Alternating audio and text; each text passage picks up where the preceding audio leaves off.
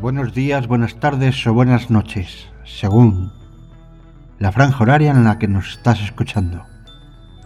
Comenzamos aquí este proyecto titulado Documentales en la Cueva, capítulo 2 y además capítulo doble, porque hoy vamos a hablar de la sábana santa, la mayor reliquia de la cristiandad, con dos visiones distintas.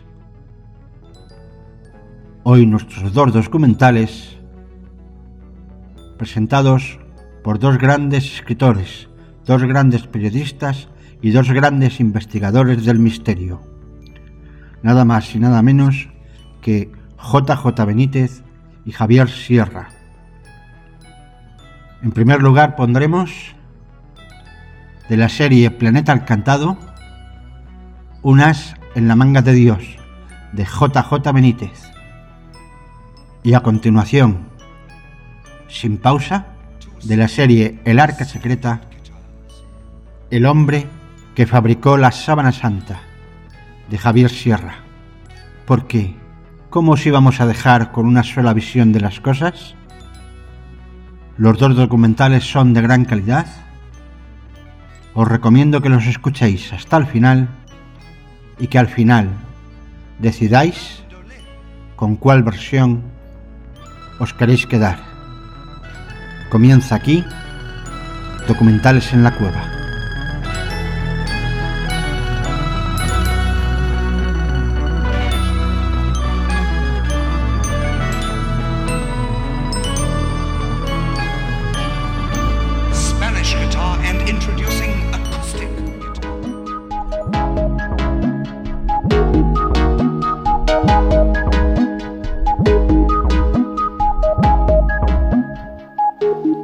Alerta Radio, Alerta Radio, Alerta Radio, Alerta Radio.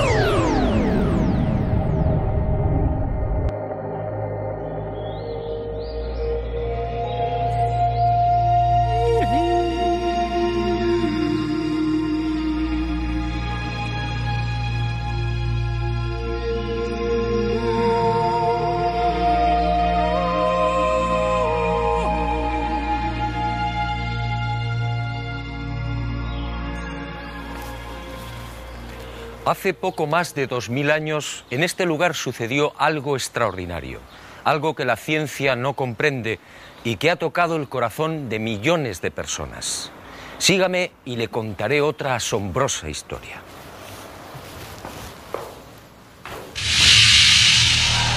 Todo empezó con el ajusticiamiento de un hombre. Fue brutalmente torturado. Fue azotado cargó un pesado madero hasta el lugar de ejecución. Fue clavado por las muñecas y pies y murió en la cruz. Y fue sepultado.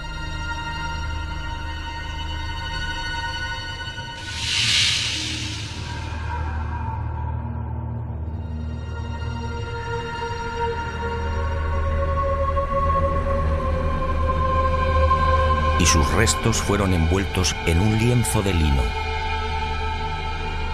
Y al poco de morir, algo singular y extraordinario acaeció en el interior de la sepultura.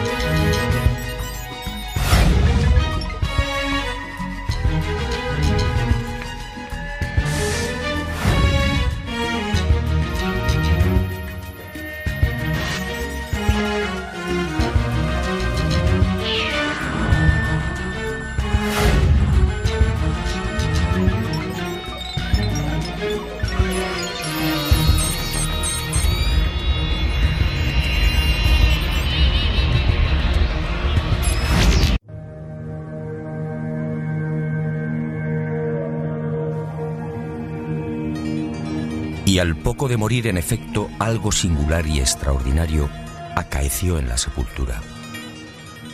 En aquel lienzo nadie sabe cómo quedó dibujada la imagen de un hombre muerto. Esa espectacular imagen recibe hoy el nombre de síndone o sábana santa. Sin duda, uno de los grandes misterios a los que se enfrenta la ciencia.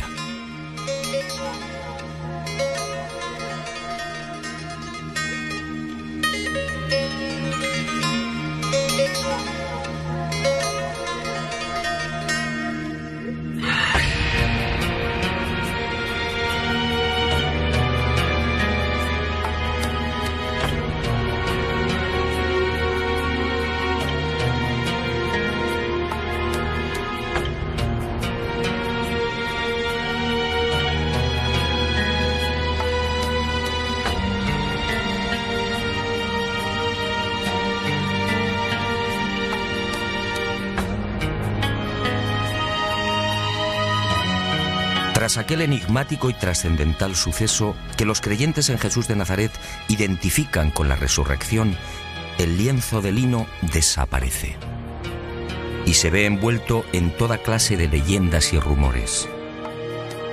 Eusebio de Cesarea, por ejemplo, insinúa que la sábana fue sacada de Jerusalén antes del asedio por las legiones romanas de Tito.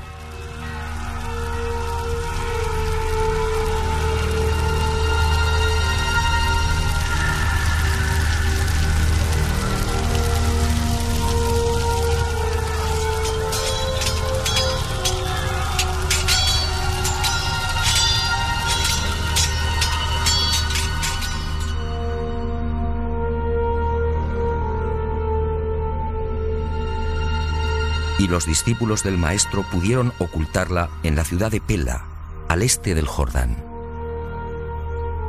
Los evangelios apócrifos, en cambio, señalan otro destino y narran la historia de un rey sirio, Apgar, enfermo de lepra que al saber de los prodigios de Jesús le ruega que lo cure. En una más que supuesta carta, Jesús responde anunciándole que una vez cumplida su misión, enviará a Edesa, la actual ciudad turca de Urfa, a uno de sus discípulos para sanarle. Y la tradición asegura que Abkar, al envolverse en la sábana santa, quedó curado.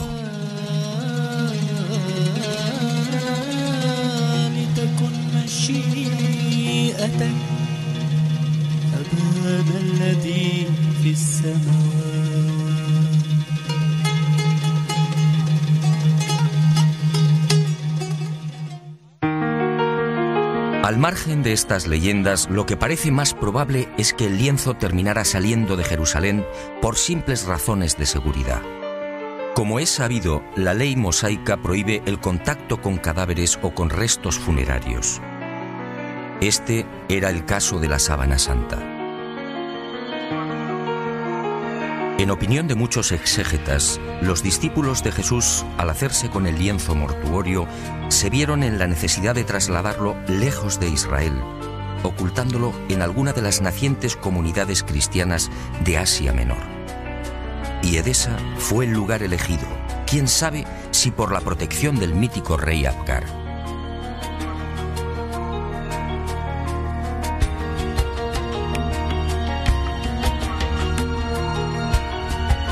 Esa misma leyenda asegura que uno de los hijos de Abgar V, al hacerse con el poder, retornó al paganismo, persiguiendo a los cristianos de Edesa. Y la sábana fue escondida en el interior de la muralla, sobre la puerta occidental. Después, durante siglos, silencio. Y en el año 525 al fin, una nueva pista. Cuentan las crónicas que en esa fecha Eulalio, obispo de Edesa, tuvo un sueño. Y en él una mujer le señaló el lugar donde se hallaba escondida la sábana. Al retirar los ladrillos de la muralla, el obispo en efecto encontró el lienzo. Desde entonces, la imagen del hombre muerto fue expuesta y venerada en Edesa. Y no se sabe exactamente por qué, pero solo fue mostrada la cabeza. Esta imagen recibiría el nombre de Mandilion, una imagen que inspiró sin duda a infinidad de artistas bizantinos y medievales.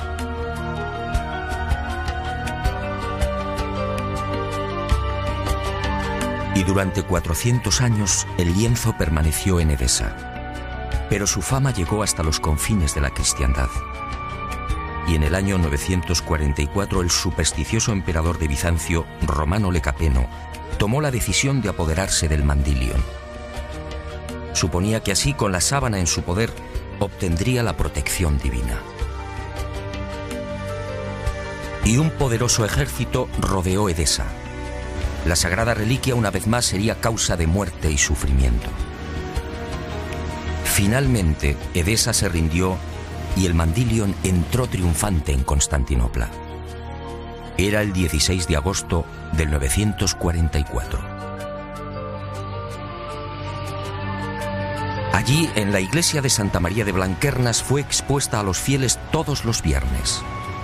Robert de Clary, soldado y cronista de la mal llamada Cuarta Cruzada, dejó testimonio de ello. Había en Constantinopla, entre otros, un monasterio que se llamaba Nuestra Señora Santa María de Blanquernas, donde se conservaban las síndones en que nuestro Señor fue envuelto, que cada viernes se mostraba vertical, de modo que se podía ver bien la figura de nuestro Señor. Y de nuevo la guerra y el fanatismo religioso silenciaron el ya arduo peregrinaje de la sábana. En la noche del 9 al 10 de abril de 1204, los cristianos atacan Constantinopla. La ciudad arde y la síndone desaparece. No existen documentos que certifiquen su nuevo destino y los nuevos propietarios, pero todo señala a los caballeros templarios como los custodios del lienzo, al menos durante un siglo. No es ningún secreto que la Orden del Temple se funda, entre otras razones, para tratar de reconquistar Tierra Santa y, sobre todo, para poner a salvo determinados símbolos y objetos religiosos. Entre los más importantes, el cáliz de la última cena, el arca de la alianza y sobre todo, la sábana santa.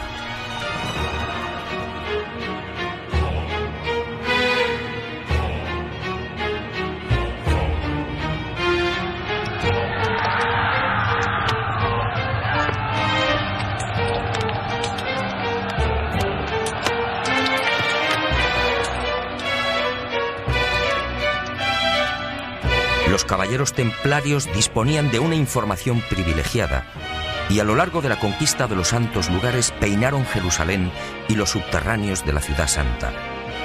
En especial, los túneles y cámaras secretos de lo que fue el primero y segundo templos de Salomón. ¿Encontraron lo que buscaban? En mi opinión, nunca hallaron el santo grial o el arca, pero sí la sábana santa.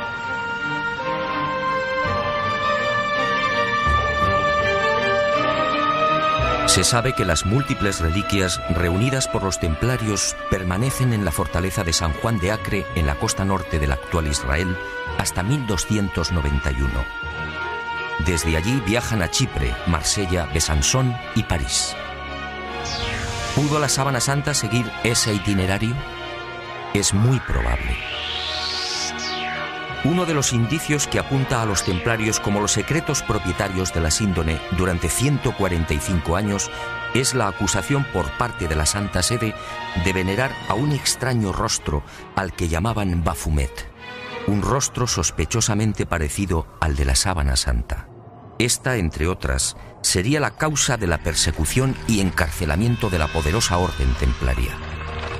En la noche del 6 de octubre de 1307, pocas horas antes de la caída de la cúpula templaria, un carro abandona la fortaleza del Temple en las afueras de París. El hombre que lo conduce se protege con una sábana. Los soldados de Felipe IV el Hermoso registran la carga de paja, pero no encuentran nada. Y la síndone que protege al conductor es puesta a buen recaudo. Siete años después, en 1314, Jacques de Molay, gran maestre de la orden templaria, y Godofredo de Charny, su lugarteniente y comendador de Normandía, son quemados vivos en una pequeña isla del Sena. La sábana santa sigue sin aparecer, pero sería por poco tiempo. En 1349, 42 años después de la caída del Temple, por orden del Papa Clemente V y del suceso del carro, otro Godofredo de Charny, señor de Lirey, saca a la luz el lienzo con la imagen del hombre muerto. Parece claro que ambos Godofredos de Charny eran parientes. ¿Pudo quedar la sábana en poder del segundo señor de Lirey? Es lógico, ya que la síndone se encuentra bajo su protección.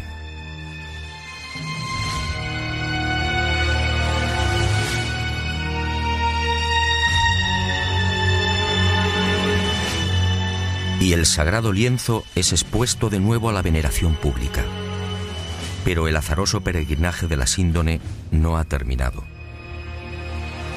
Unos 60 años más tarde, en 1415, Margarita de Charny, nieta de Godofredo y casada con el señor de San Hipólys y Leduc, retira la sábana de la colegiata de Lirey. Tiene miedo a los pillajes que ha generado la guerra de los Cien años. Y el lienzo es trasladado al castillo de San.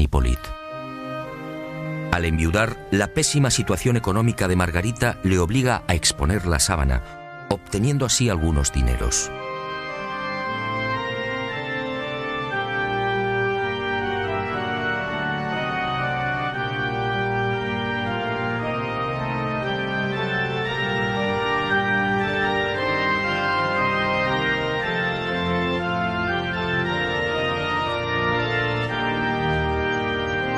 Penurias económicas de Margarita de Charny se agudizan y finalmente se ve obligada a ceder el lienzo a la Casa de Saboya.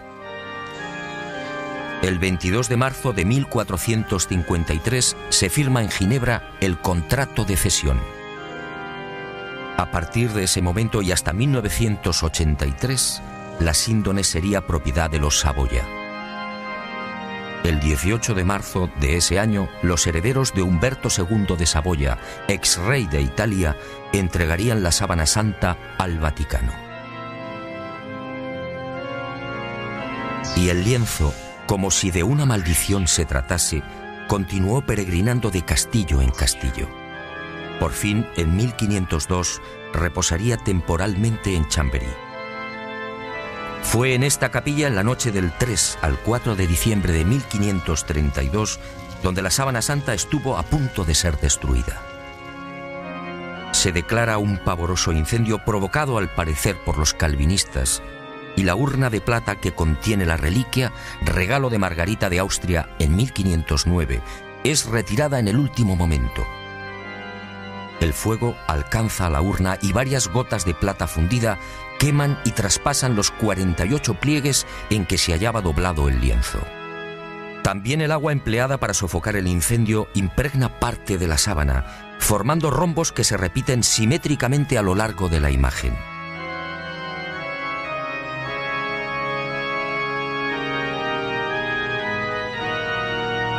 Y las monjas clarisas de Chamberí remiendan los desperfectos y cosen un forro en la parte posterior del lienzo.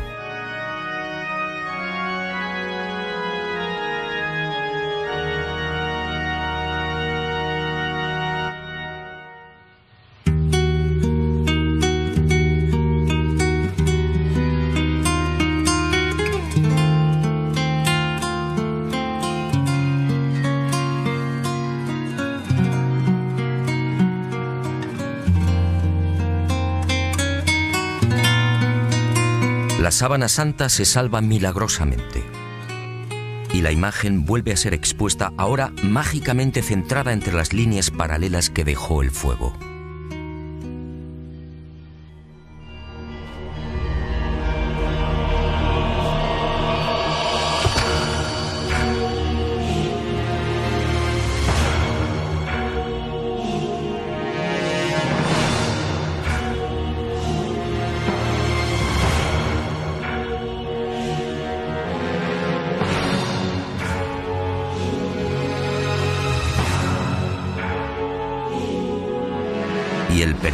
De la síndone toca a su fin. En 1578 se declara una epidemia de peste en Milán. San Carlos Borromeo, entonces cardenal de la ciudad italiana, hace una solemne promesa. Si desaparece la peste, caminará hasta Chamberí arrodillándose ante la síndone. La epidemia remite y el cardenal se dirige a Francia. Pero la casa de Saboya, propietaria de la reliquia, se apiada de Carlos Borromeo y para evitar que cruce los Alpes traslada la sábana santa a mitad de camino entre Milán y Chamberí.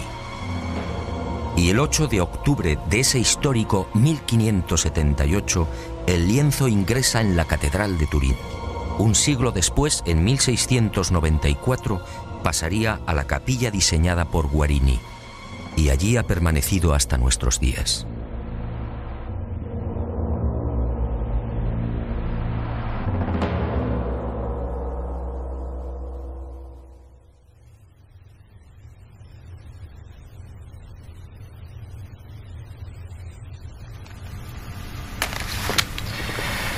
Evidentemente, a la vista de estos testimonios históricos, nadie debería dudar de la autenticidad de la sábana santa.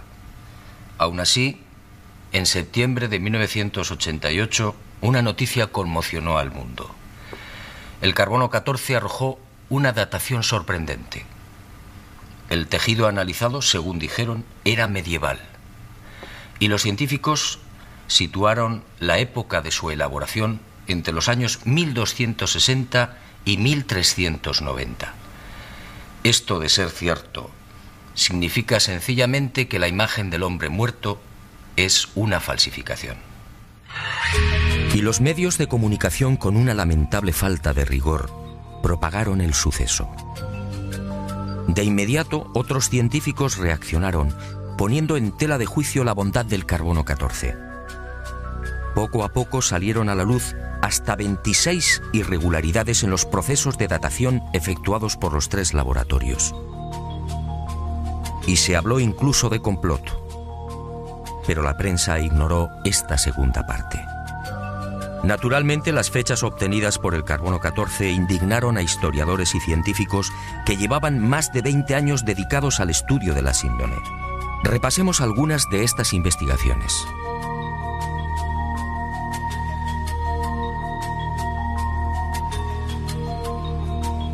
El fotógrafo turinés Secondo Pía recibe el encargo de la Casa de Saboya de tomar varias imágenes de la sábana santa. Son las primeras fotos de la síndone. Al revelar las enormes placas, el fotógrafo queda perplejo. Los negativos en realidad son un positivo. Y el mundo contempla por primera vez el auténtico rostro y la imagen real del hombre muerto. La síndone, por tanto, es un negativo fotográfico. ¿Había fotógrafos en los siglos XIII y XIV? Un primer grupo de expertos examina la síndone y toma muestras de los hilos de lino. Nuevas sorpresas.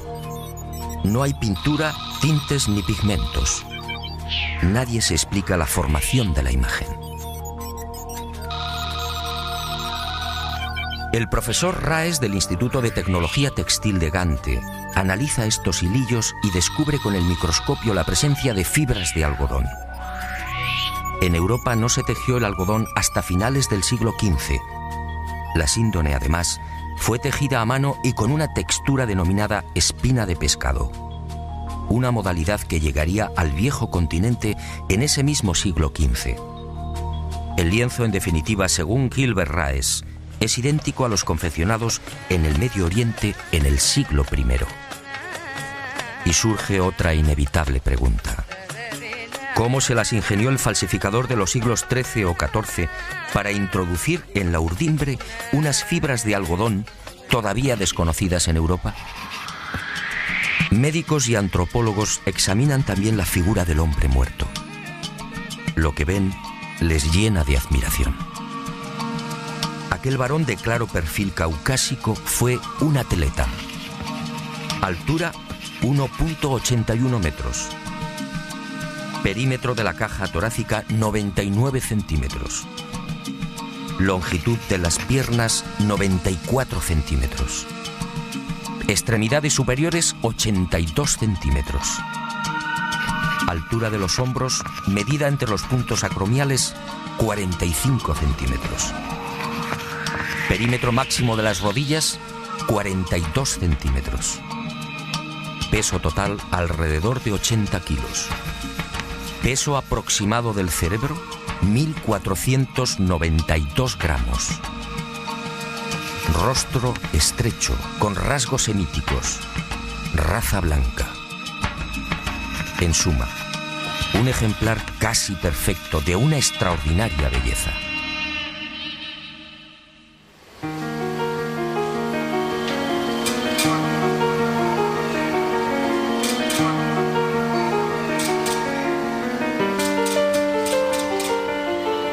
Científicos tratan de imitar la imagen de la sábana santa y utilizan toda clase de procedimientos. Pinturas, soluciones acuosas, calcos sobre cadáveres e impresión al fuego. Los resultados, como es fácil apreciar en estas copias, son decepcionantes.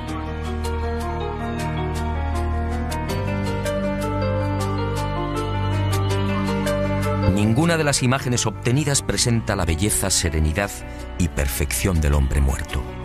La duda sigue en el aire. ¿Cómo se las ingenió el supuesto falsificador para plasmar una figura tan precisa y delicada? Pero sigamos. Las sorpresas de los científicos apenas habían comenzado. En la noche del 23 de noviembre de 1973, Max Frey, palinólogo y experto en criminalística, tiene acceso a la sábana santa. Toma muestras del polvo adherido al lino y las analiza al microscopio electrónico.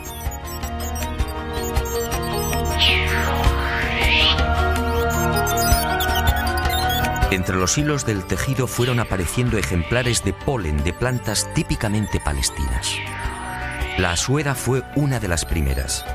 Después llegaron otros pólenes de la flora alofita que creció en el Negev y en los estratos sedimentarios del lago de Genezaret hace 2000 años.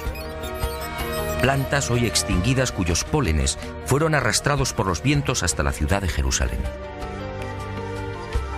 Y allí quedaron prisioneros entre los hilos de la síndone.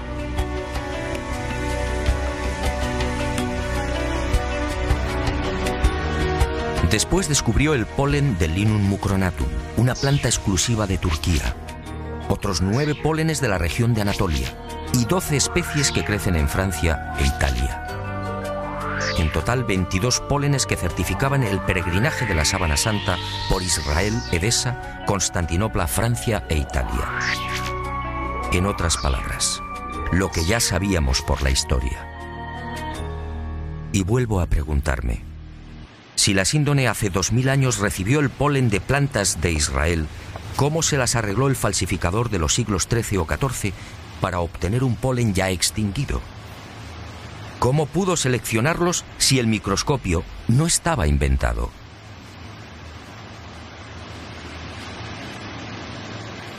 Los descubrimientos de Max Frey, en efecto, hablan por sí mismos.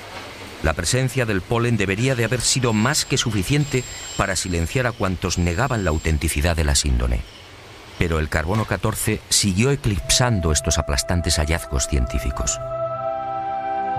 Tampoco era de extrañar al tratarse de la supuesta imagen de un dios. Si la síndone hubiera contenido la figura de Napoleón o de Ramsés II, el enigma se habría zanjado rápidamente. También en 1973 se llegaron a otras no menos interesantes conclusiones. En la sábana santa no hay un solo indicio de putrefacción. ¿Cómo era posible? Si la imagen era el resultado de la aplicación a la tela de moléculas orgánicas, bien de origen natural o artificial, ¿cómo explicar que el intenso calor generado por el incendio de Chamberí no hubiera modificado su color? Incluso las zonas que estuvieron en contacto con las gotas de plata fundida conservan la misma tonalidad y densidad que el resto. De haber sido una falsificación, esas regiones aparecerían claramente alteradas y descoloridas. Y la ciencia prosiguió su espectacular avance. En octubre de 1978, un nutrido grupo de científicos tuvo acceso a la síndone Era el proyecto STURP, la mayor parte perteneciente a la NASA. Y la sábana santa fue sometida a una minuciosa y amplísima batería de experimentos científicos. Los resultados, una vez más, impresionaron a los especialistas. Veamos algunos de ellos. En la imagen del hombre muerto se observan numerosos coágulos, manchas y reguerillos de sangre. Pues bien, nadie logró explicar por qué esos coágulos aparecen intactos y con los bordes perfectamente definidos. Si aceptaban la hipótesis del robo del cadáver, dichas manchas tendrían que haber sufrido las lógicas roturas y desflecados. Al introducir un escáner entre el lienzo y el forro cosido por las monjas clarisas de Chamberí, se observó que la sangre había penetrado también en el reverso del lienzo. Aquella sangre era del grupo AB, muy común entre los judíos. Las diferentes analíticas y pruebas hematoscópicas demostraron la presencia en la imagen de sangre venosa y arterial, así como de la albúmina del suero sanguíneo. Y el veredicto del carbono 14 quedó nuevamente en ridículo. ¿Qué falsificador de los siglos XIII o XIV tenía la capacidad para aislar y distinguir el grupo AB o la sangre venosa del arterial? Como es sabido mucho después en el siglo XVI, el español Miguel Servet fue condenado a la hoguera por asegurar, entre otras cosas, que la sangre circulaba. Y los científicos volvieron a comprobar lo que ya se sabía. Ni rastro de pintura ni de pigmentación alguna. Aquel supuesto falsificador efectivamente tuvo que ser un genio. Otra de las sorpresas llegó al explorar los hilos. En este tipo de tejido, cada hilillo está integrado por unas 200 fibras. Vistas al microscopio parecen cañas de bambú. Pues bien, de esas 200 fibras, solo dos o tres, las más superficiales, aparecían chamuscadas. Solo dos o tres eran las responsables de la formación de la imagen. En un primer momento los científicos atribuyeron el abrasamiento de las hebras superficiales a una misteriosa y desconocida radiación. Una energía intensa y brevísima. Solo así podía explicarse una imagen tan superficial. Después, al examinar las fibras con el microscopio de contraste de fases, se percataron de algo mucho más sutil. Las hebras en realidad no estaban quemadas. Las fibras habían sido deshidratadas, es decir, envejecidas y oxidadas en centésimas de segundo. En suma, se habían vuelto amarillas exactamente igual que amarillea el lino con el paso del tiempo. El resto de las fibras, sin embargo, conservaba la frescura y el color más claro, propios de un lino no envejecido artificialmente. Lo que los ojos aprecian en la síndone, por tanto, no es otra cosa que un cambio de tonalidad en las referidas fibras superficiales. Increíble, sí. La imagen del hombre muerto, según los científicos, tiene su origen en un singular mecanismo de envejecimiento. Dos de los científicos del proyecto STURP, los entonces capitanes de las Fuerzas Aéreas Norteamericanas, Jackson y Jumper, serían los descubridores de otra de las singularidades de la imagen de la sábana santa de Turín. Al detectar aquella anomalía sus esquemas mentales se vinieron abajo definitivamente. Trabajando con las computadoras se percataron de algo aparentemente imposible. La imagen era tridimensional. Al contrario de lo que sucede con una fotografía normal y corriente, la imagen del hombre muerto conservaba una información subterránea, solo detectable con los ordenadores. Aquella no era una imagen plana. La intensidad luminosa de cada punto era distinta y dependía de la distancia del cuerpo al lienzo. El hallazgo fue tan asombroso que los capitanes repitieron el experimento una y otra vez, utilizando incluso voluntarios envueltos en sábanas.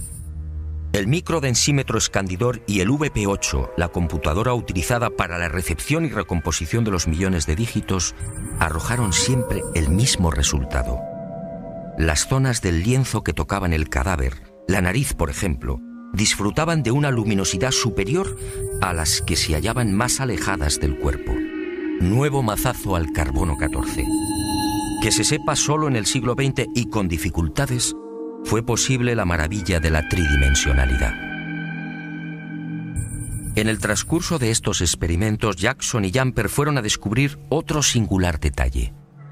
Al examinar las espaldas del hombre muerto comprobaron que los músculos dorsales y deltoides aparecían extrañamente abombados.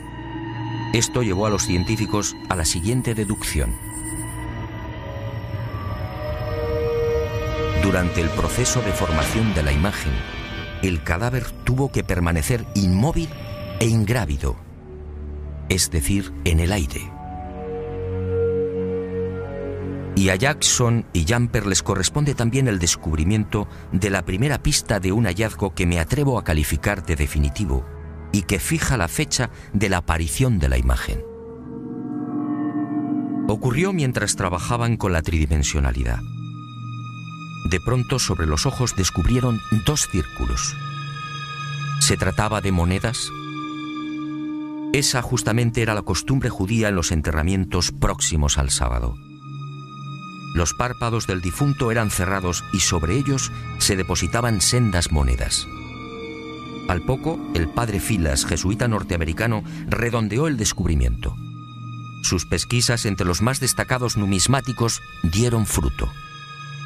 Las letras que se leen en uno de los círculos, Ukai, eran idénticas a las que presentan los leptones, unas pequeñas monedas de bronce de 2 gramos de peso y 15 milímetros de diámetro.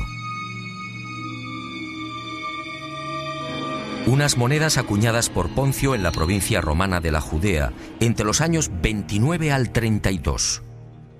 Ucai era parte de la leyenda Tiberiu Caesaris, es decir, de Tiberio César, el emperador que gobernaba en el año 30, fecha de la muerte de Jesús de Nazaret.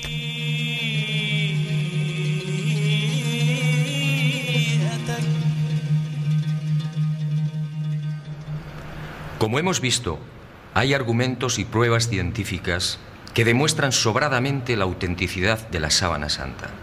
Alguien hace dos mil años en aquel sepulcro manipuló el tiempo e hizo desaparecer el cadáver. Una medida tan respetuosa como inteligente. ¿Imagina usted lo que habría sucedido si la humanidad hubiera conservado los huesos de Jesús de Nazaret?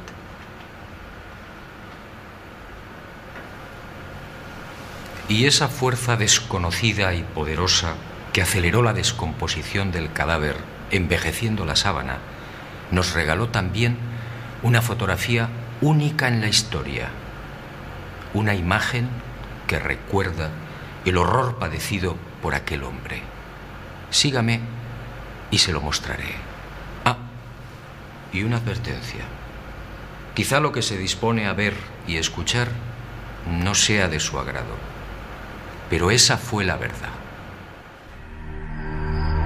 También la medicina investigó la imagen del hombre muerto y lo que halló causó pavor entre traumatólogos internistas, forenses y anatomistas. Examinemos paso a paso aquella pasión y muerte.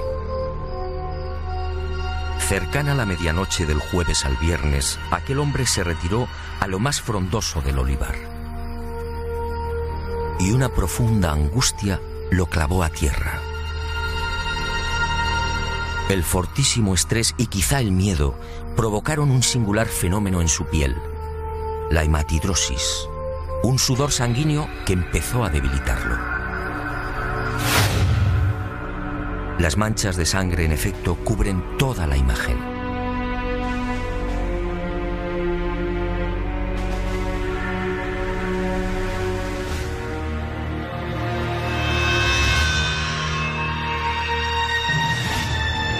Y al estudiar el rostro, los médicos descubrieron otro detalle aterrador. Durante el interrogatorio en la casa de Anás, Jesús no recibió una bofetada como reza la tradición, sino un violento bastonazo propinado por uno de los espirros del exsumo sacerdote. El palo de unos 5 centímetros de diámetro hundió la nariz y provocó un gran hematoma en el pómulo derecho. Así quedó reflejado en la síndone.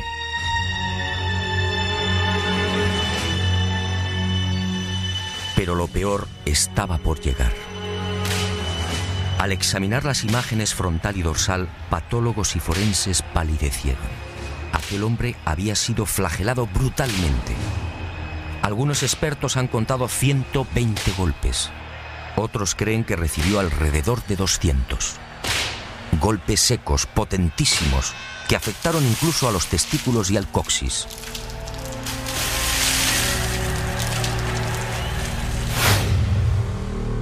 golpes diabólicamente estudiados que no afectaron a la zona del corazón, evitando así la muerte prematura del reo.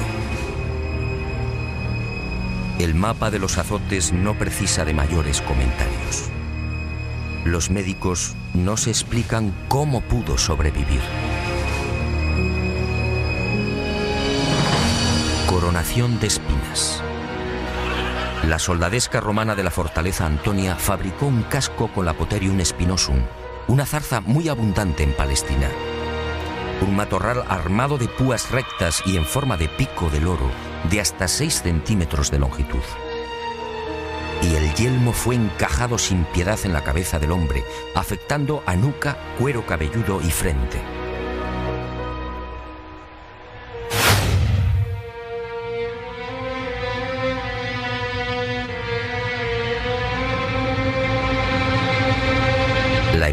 y el dolor fueron igualmente intensísimos.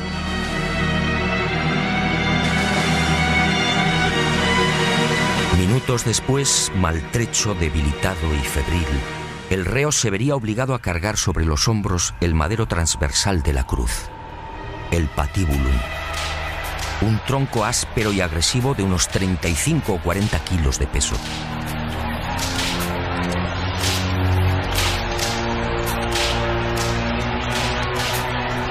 Fue amarrado con una cuerda que a su vez, tras rodear el tobillo, lo vinculó a los dos terroristas que lo acompañaban hasta el lugar de ejecución.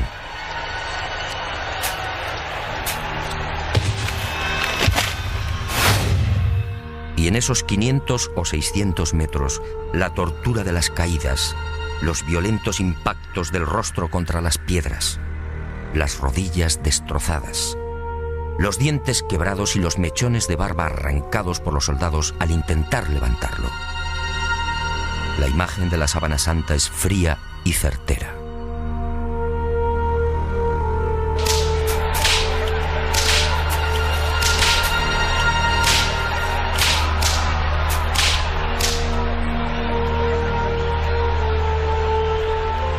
Sí, algo falló. Según los médicos, el largo clavo de hierro de unos 20 o 25 centímetros utilizado para clavar una de las muñecas debió tropezar con un nudo y fue retirado y martilleado de nuevo.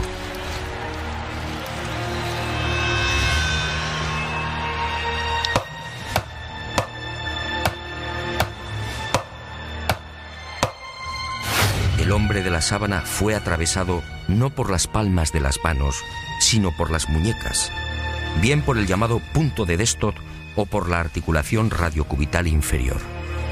Los clavos rozaron el nervio mediano y provocaron la contracción de los dedos pulgares. Por eso no aparecen en la síndone.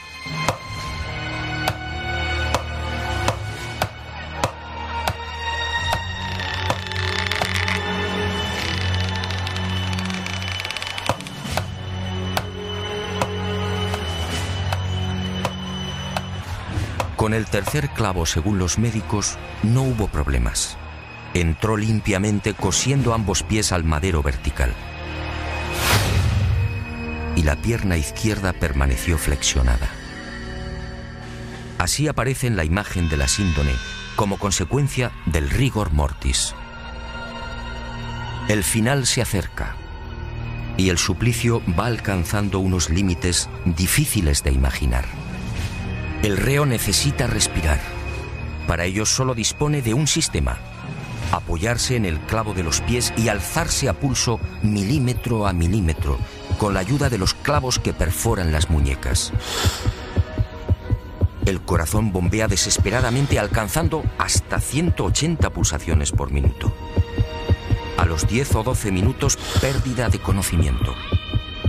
Pero el hombre se recupera Nueva lucha para obtener un poco de oxígeno. La tetanización gana la batalla.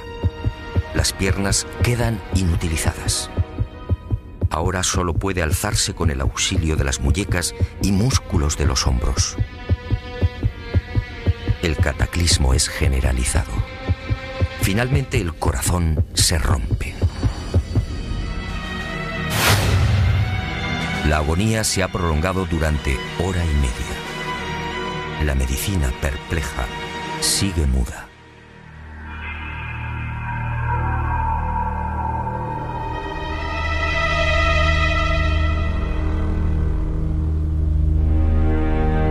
Pero el espanto y la humillación no han concluido.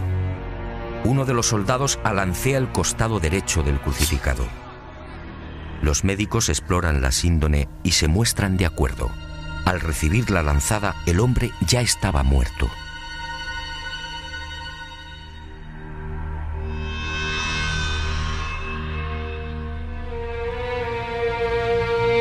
La lanza resbaló por encima de la sexta costilla, atravesó pulmón y corazón y abrió la aurícula derecha.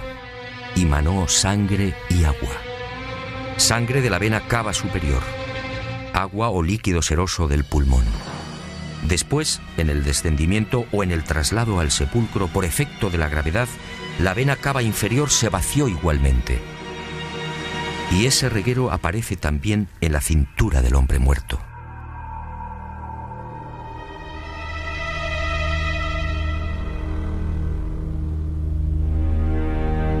Y llegamos a una de las preguntas clave. ¿Quién era este hombre? ¿Se trataba de Jesús de Nazaret? Los especialistas en cálculo de probabilidad matemática han sido rotundos.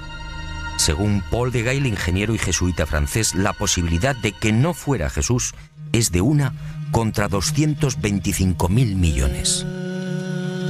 En palabras del médico italiano Tino Ceuli, esta probabilidad es la misma que tiene una piedra de convertirse en pájaro y salir volando.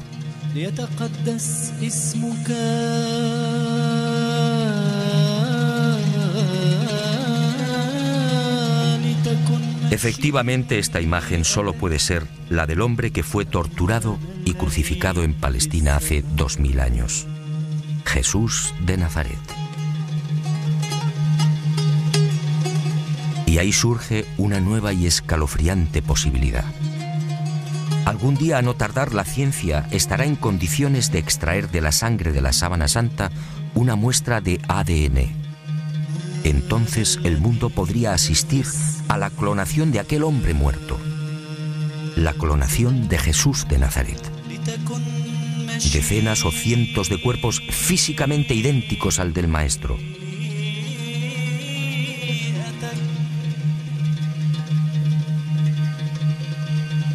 y desde algunos sectores de la Iglesia se han alzado voces de advertencia. Atención, mañana el mundo podría comerciar con el cuerpo del Galileo. ¿Será esa la razón por la que algunos tratan de destruir la sábana santa o de reducirla a una falsificación de la Edad Media?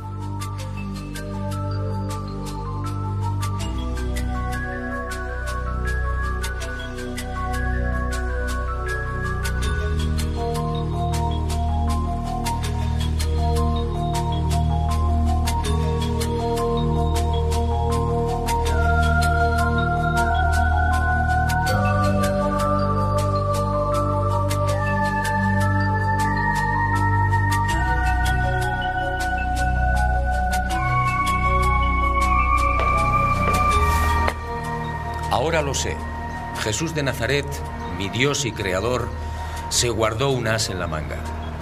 Un as para los escépticos, el as de la resurrección. Algo que felizmente también le pasará a usted.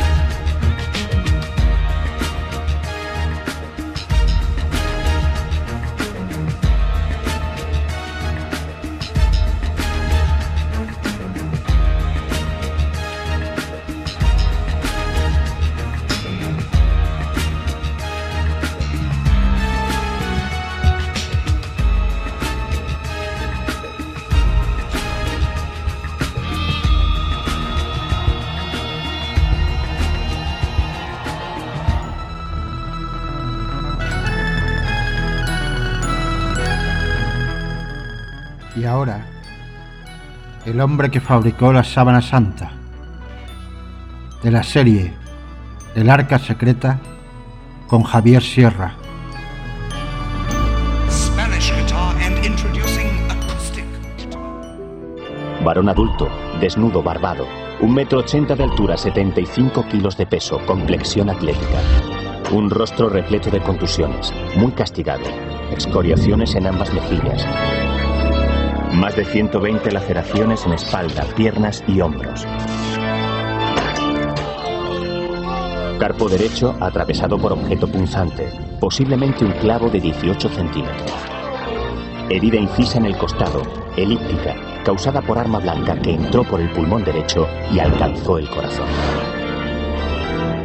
Los que dicen que es el sudario que envolvió el cuerpo de Jesús de Nazaret sostienen que ningún artista pudo realizar una réplica tan detallada de la pasión. Otros tienen dudas razonables. ¿Quién puede abrirnos el arca secreta? Javier Sierra, el escritor español de mayor éxito internacional con más de 20 años de experiencia investigando el misterio. No solo conoce las teorías y fundamentos que explican los grandes enigmas de la historia. En el arca secreta las pone a prueba en el laboratorio.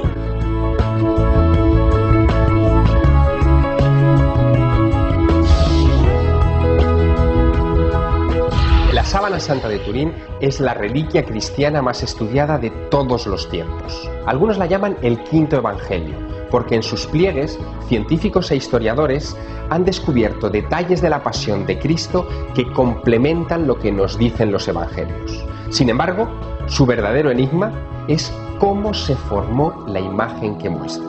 Si abre con nosotros el arca secreta, descubrirá una nueva forma de entender este misterio. ¿Es una ingeniosa obra de arte o una imagen producida por un cuerpo humano? Hoy comprobaremos tres importantes hipótesis que intentan explicar el origen de la sábana santa. Primera hipótesis.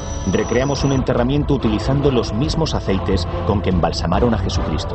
Trataremos también de verificar una insólita teoría forense. La imagen de la sábana santa solo pudo formarse si Jesús sobrevivió a la cruz. Segunda hipótesis. Utilizando exclusivamente tecnología medieval, vamos a demostrar que la sábana santa podría ser la primera fotografía de la historia. Y por último realizaremos un experimento inédito, combinando dos técnicas que ya se conocían en la Edad Media para obtener imágenes, el bajorrelieve y el ácido sulfúrico. Hoy, en el Arca Secreta, tratamos de resolver con nuestros experimentos uno de los grandes enigmas de la historia. ¿Quién es el hombre que fabricó la sábana santa?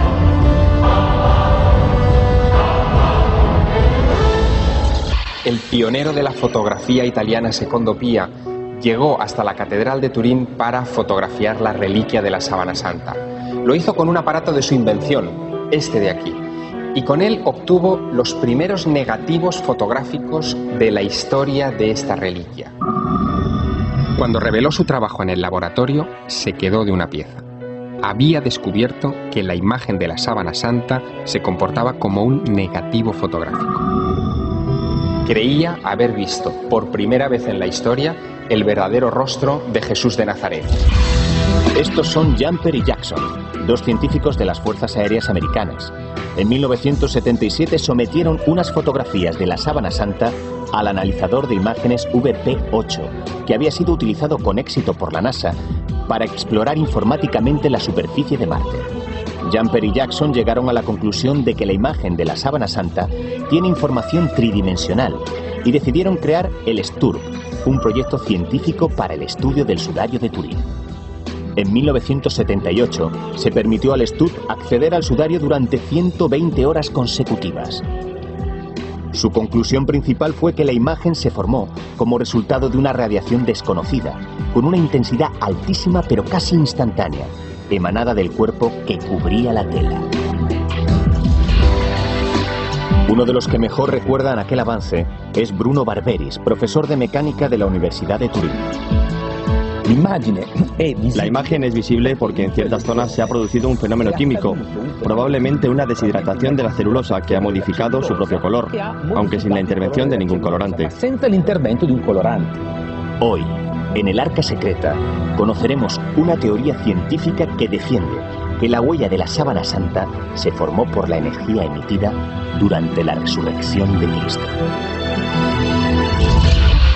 Para explicar la formación de la sábana, algunos científicos excluyen de sus teorías la intervención humana.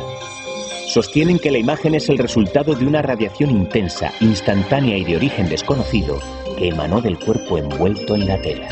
L'impronta della sindone. La impronta de la dovuta síndone se debe a una a oxidación, una ossidazione. una rotura de la cadena Una del carbono. rottura della catena del carbono.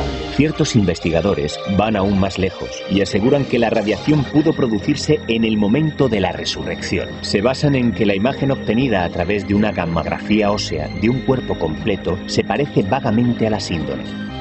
Pero ¿es científicamente posible sostener esta teoría? El cuerpo humano eh, tiene diferentes elementos naturales que son radiactivos, pero fundamentalmente el que más, eh, mayor concentración y el que más eh, radiación emite es el potasio 40. Si desafiando las leyes de la física atómica, todo el potasio 40 de un cuerpo se desintegrara en un periodo breve, la emisión podría impresionar la imagen del cuerpo en una tela. Si la cantidad de radiación es muy elevada, eh, de fuentes artificiales de mucha actividad, pues podría hacer efectos de, de tipo quemar algún tejido o quemar eh, cuerpo humano, tejidos humanos o un tejido eh, de tela. Podría producir cosas de ese tipo cuando la actividad es muy grande y el tiempo de contacto pues es eh, considerable. Un contador de radioactividad corporal detecta la presencia de estas sustancias, como el potasio 40. ¿Podría ser esta la fuente de energía que formó la impronta de la sábana santa? Turín, octubre de 1988. Aunque millones de fieles esperan un milagro, el carbono 14 condena a la sábana santa. La ciencia confirma lo que muchos sospechaban. Es una falsificación realizada entre 1260 y 1390. Esta prueba debería ser suficiente para relegar la reliquia al olvido, pero será el origen de una de las más encarnizadas luchas de la fe contra la ciencia. El origen del enigma científico de la sábana santa. La síndone es un lienzo de lino tejido según una técnica llamada sarga de cuatro en espiga o espina de pescado. El análisis microscópico de esta tela revela detalles bien interesantes. La tela se presenta en una sola pieza de 436 centímetros de largo por 110 de ancho y 230 gramos por metro cuadrado. Es una tela de gran calidad. Tras una intensa labor de rastreo y para saber exactamente cómo se tejió el lienzo de Turín, ponemos rumbo a Triste, un pequeño pueblo del Pirineo aragonés. Aquí se conserva uno de los pocos telares en Europa que confecciona sus telas siguiendo las técnicas que se empleaban en la antigüedad. Una tela de 4 metros y medio de largo por 1,10, 1,20 de ancho con este tipo de tejido y con lino, eh, ¿te atreverías? Claro que sí, porque esto lo hacemos no a diario, pero casi. Marie Noël Bachet y José Granados pusieron en marcha el taller hace 20 años. Hoy son grandes maestros en artesanía textil. Examinando una tela como esta, un experto como usted podría determinar si fue tejida en el siglo I, en el siglo XIII o en el siglo XXI. Es que podía haber sido tejida en, en los tres siglos, porque es un ligamento clásico que se ha utilizado en el siglo I y se está utilizando en los telares modernos. Muchos pensamos que posiblemente no tiene la antigüedad que se le atribuye. Para la primera hipótesis hemos reproducido de la manera más exacta posible el embalsamamiento ritual de Jesús de Nazaret. Para ello nos servimos de los datos que revelan los evangelios. Sabemos que cuando Jesús fue descendido de la cruz, sus discípulos envolvieron su cuerpo en una tela y lo trasladaron a un sepulcro. Allí fue lavado y ungido con aceites según el rito judío. El cuerpo tuvo que ser tratado con una serie de sustancias y la reacción que produjeron esas sustancias con la tela fue la que dio lugar a que se produjera una imagen que solo unas circunstancias muy específicas pudieron producirlo. Miguel Lorente es forense y autor de 42 días, un libro que analiza desde la ciencia médica el proceso de formación de la imagen de la sábana santa. Ese proceso en el siglo I tuvo que ser vivido como un milagro. Los evangelios cuentan que Nicodemo trasladó al sepulcro de Jesús 50 libras de mirra y aloe. Esas 50 libras fueron utilizadas por una parte para lavar, purificar el cuerpo y por otra parte para impregnar y facilitar la conservación, la purificación del cuerpo tras la inhumación. Una vez finalizado el proceso de purificación del cuerpo, se procedió a actuar sobre la sábana, que fue rociada con la sustancia. Posteriormente, esa sábana que estaba, eh, digamos, extendida, tuvo que ser plegada sobre su cabeza para colocarlo y envolverlo tanto por la parte posterior como por la parte superior. A principios del siglo XX, Yves Delage intentó explicar la formación de la imagen de la sábana santa partiendo de la base de que había sido el resultado de un proceso natural. Mezclando los aceites con que ungieron a Jesús con los vapores producidos por la descomposición de un cadáver, Delage logró reproducir unas manchas parecidas a las de la síndone. Nació así la teoría vaporigráfica. El doctor Lorente ha dado una vuelta más de tuerca a esta hipótesis. La impronta de la sábana santa solo pudo formarse si Jesús sobrevivió a la cruz. ¿En qué parámetros se basa usted para hacer esta afirmación? Pues básicamente analizando la imagen y la mancha de sangre en dos tipos de parámetros o elementos. Por un lado la presencia de signos de vitalidad y por otra parte la ausencia de signos de muerte. Según el estudio forense del doctor Lorente, la sábana santa muestra con toda claridad que cuando lo embalsamaron, Jesús estaba vivo. El cuerpo tuvo que ser lavado, porque si no aparecerían todas las manchas eh, correspondientes a la crucifixión y aparece un cuerpo limpio con manchas de sangre muy delimitadas. Esa ausencia de sangre, digamos, y la presencia de signos delimitados de heridas puntuales, pues indica que se produjo un proceso vital que dio lugar a una coagulación y evitó la sanguinación. La cicatrización es un proceso vital. Si Jesús hubiera muerto en la cruz, se habría desangrado al ser enterrado y su sudario presentaría una gran mancha homogénea. Su conclusión forense, por tanto, es que la sábana santa cubrió el cuerpo con vida de Jesús de Nazaret. Esa percepción de suceso milagroso no es incompatible con la existencia de una explicación racional. Y a continuación conoceremos la hipótesis del doctor Lorente para explicar cómo se formó la imagen de la sábana santa. En la cueva donde hemos recreado el embalsamamiento de Jesús sobre un cuerpo bañado en sangre real, el doctor Lorente explica su teoría forense. La impronta del lienzo de Turín solo pudo formarse si Jesús sobrevivió a la cruz.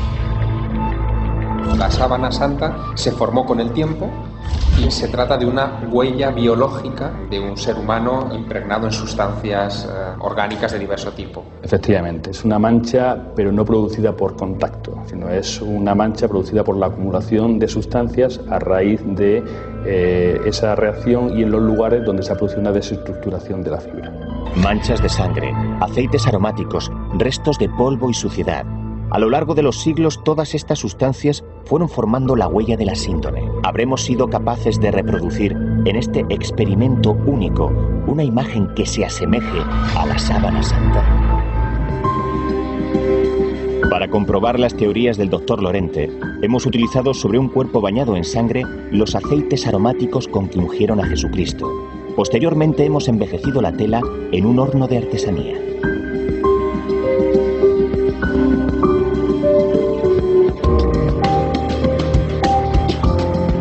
Sierra va a ver por primera vez el resultado. Este es sin duda nuestro experimento más complejo. Y lo es porque, de ser cierta la teoría vaporigráfica, desconocemos con exactitud las condiciones en las que se produjo la impronta del hombre de la sábana santa para poderlas reproducir en nuestro laboratorio. Lo único que hemos logrado es obtener esta mancha enorme en la que no se aprecian ni el perfil de las piernas, ni de las manos, ni siquiera del el contorno del cuerpo y mucho menos todavía los rasgos faciales del hombre de la sábana santa. Nuestro único logro ha sido conseguir marcar el perfil exacto de la cabeza del hombre de la sábana santa. Aparece como en hueco grabado, pero no muestra ninguno de sus rasgos faciales evidentes. Tal vez haya que esperar dos mil años a que la imagen termine emergiendo sobre este lienzo. Pese a que nosotros la hemos envejecido en un horno, no lo hemos conseguido. Lo que todo esto quiere decir es que debemos seguir investigando. Los primeros datos acerca de la existencia de la sábana santa la sitúan en el siglo I de nuestra era. La tradición asegura que los cristianos la mantienen oculta durante siglos. En el año 525 aparecen nuevas pistas que sitúan la tela en el antiguo reino de Edesa. En el año 944, ejércitos bizantinos saquean Edesa, se apoderan del lienzo y lo trasladan a Constantinopla. Allí permanece hasta principios del siglo XIII. Se le rinde allí culto, que se exhibe, que se hacen ostensiones, incluso más o menos podemos reconstruir de qué manera se exhibía la síndone estando allí, suponiendo que la síndone es la misma de Turín. Durante las cruzadas se producen numerosos saqueos de reliquias y la sábana desaparece de Constantinopla. Diversos historiadores apuntan hacia Europa como el nuevo destino. Lo cierto es que hasta la Cuarta Cruzada tenemos noticias de la existencia de la Sábana Santa y a partir de 1204 desaparece. La historia de la sábana se oscurece durante un siglo y medio, hasta que en 1356 reaparece en Francia, en una iglesia próxima a París. Cuando la síndone apareció en Francia, la propia iglesia declaró que era falsa. De hecho, hay quien dice que se conoce al hombre que la hizo. Incluso el obispo local, que no tenía nada que ver con esto, dijo que era un fraude descarado.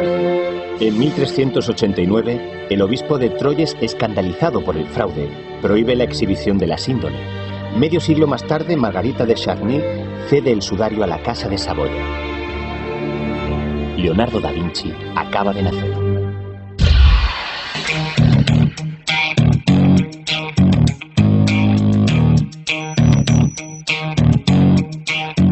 En nuestra segunda hipótesis viajamos a Londres para conocer a los escritores Lynn Picknett y Clive Prince. Esta pareja saltó a la fama cuando Dan Brown se inspiró en sus teorías sobre Leonardo para escribir el Código da Vinci. En su libro La sábana santa, Picknett y Prince plantean que el lienzo de Turín es la primera fotografía de la historia. Para demostrarlo, han realizado con éxito sus propias pruebas. Esta es una de las primeras que hicimos. Es una imagen quemada solo de un lado de la tela. Tiene todas esas características especiales que la gente nunca pudo explicar sobre la imagen de la sábana. Incluso han sido capaces de identificar al autor de este fraude medieval.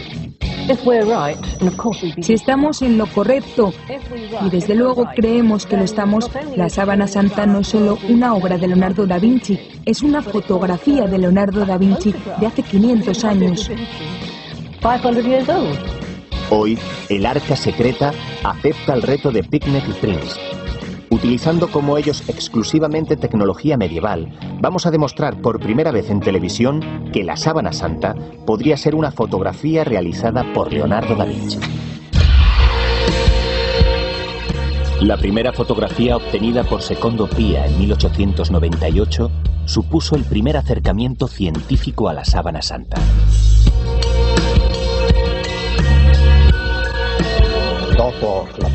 Tras la primera fotografía de Secondo Pia de 1898, se empezó a pensar que la síndone era un objeto misterioso, imposible de crear y que por tanto tenía que ser algo milagroso y auténtico. Desde entonces, demostrar la autenticidad del lienzo de Turín es el gran caballo de batalla de la sindonología, la ciencia que estudia la síndone o sábana santa. Pruebas de polen, análisis fotográficos y estudios de sangre son solo parte de la exhaustiva investigación realizada por los científicos. Solo cuando los investigadores supieron que la sábana tenía las características de un negativo fotográfico, se comenzó a estudiar con los instrumentos científicos existentes a principios del siglo XX.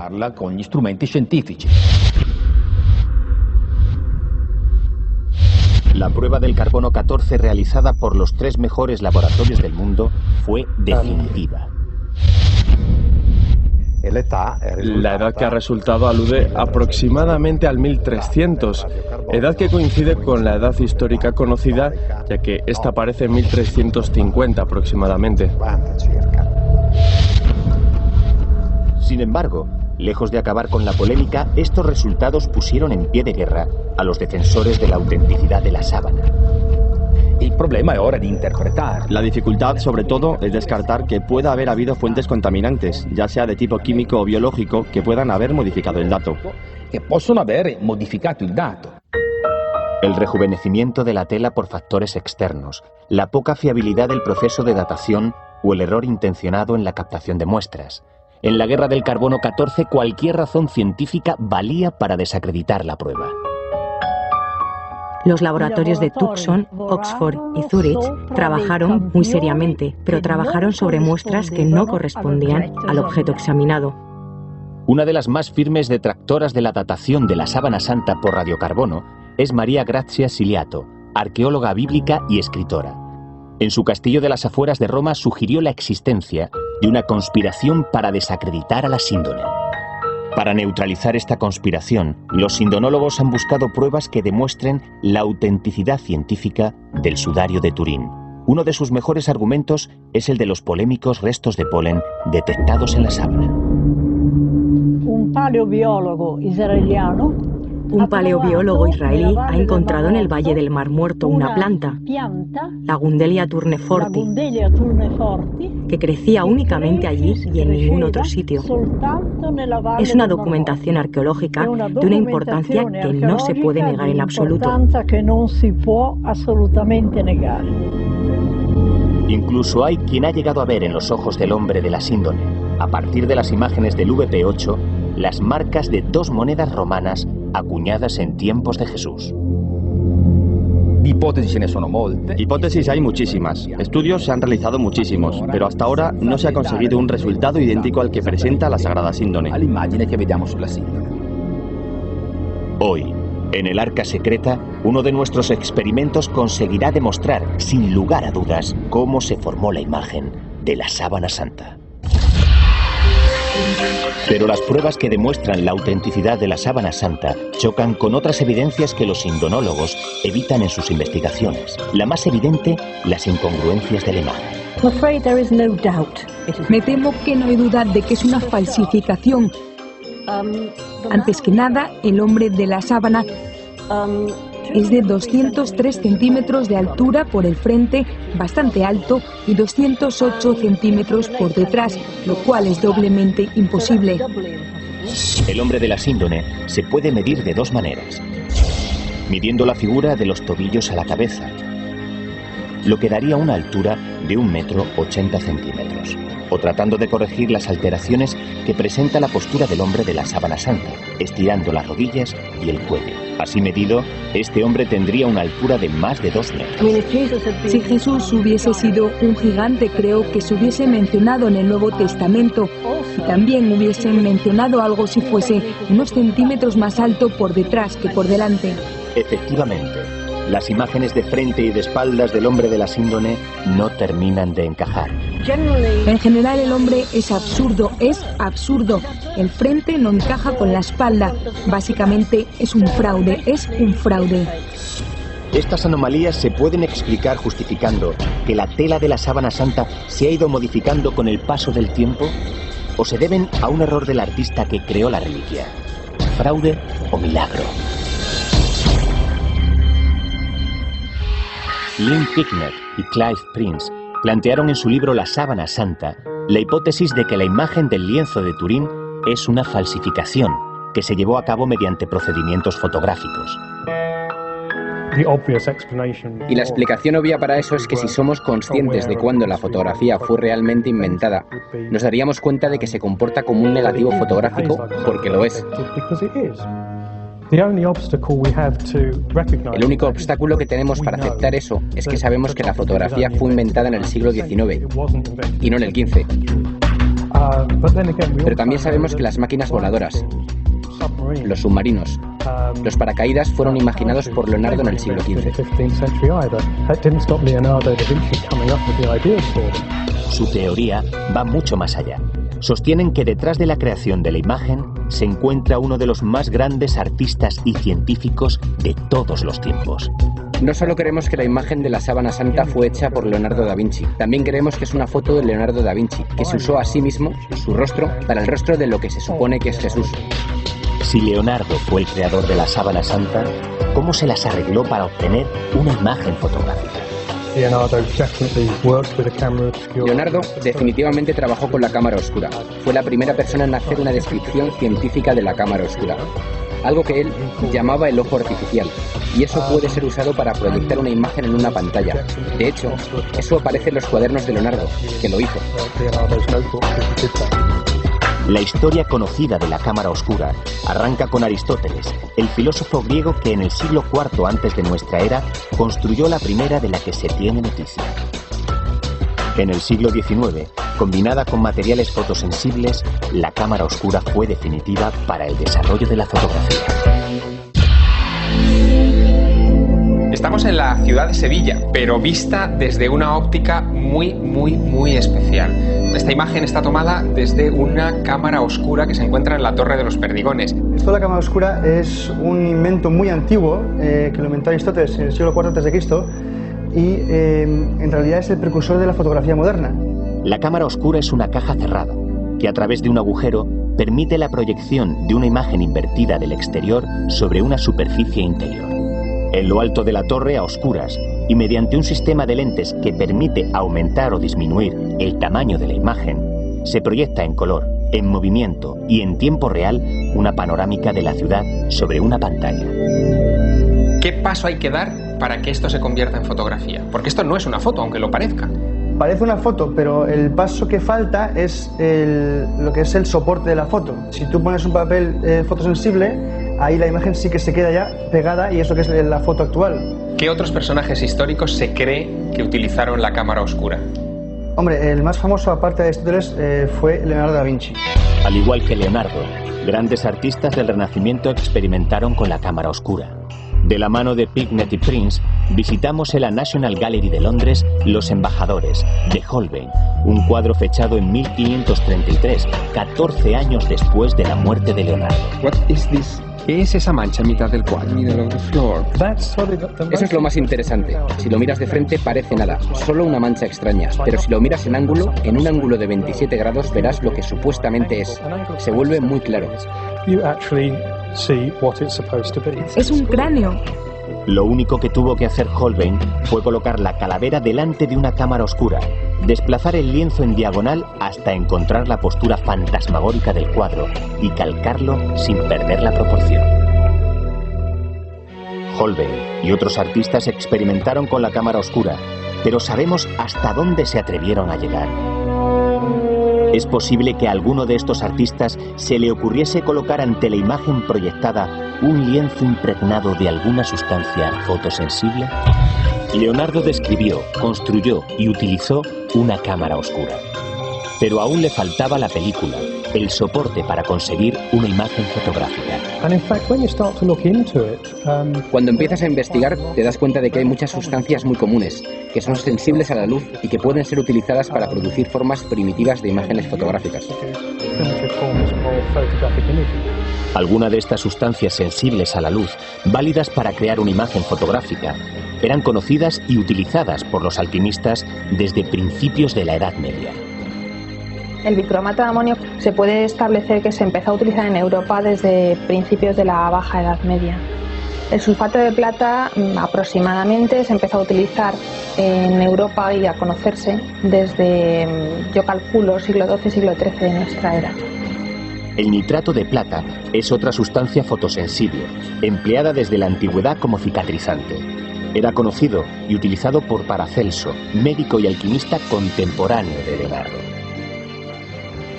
El nitrato de plata se conoce aproximadamente desde principios de la Edad Media, cuando los alquimistas árabes empiezan a introducir el uso de estas sustancias químicas en la práctica habitual diaria. Sabemos que Leonardo fue inventor y alquimista. Eso le coloca en la posición ideal para experimentar con la cámara oscura y las sustancias fotosensibles.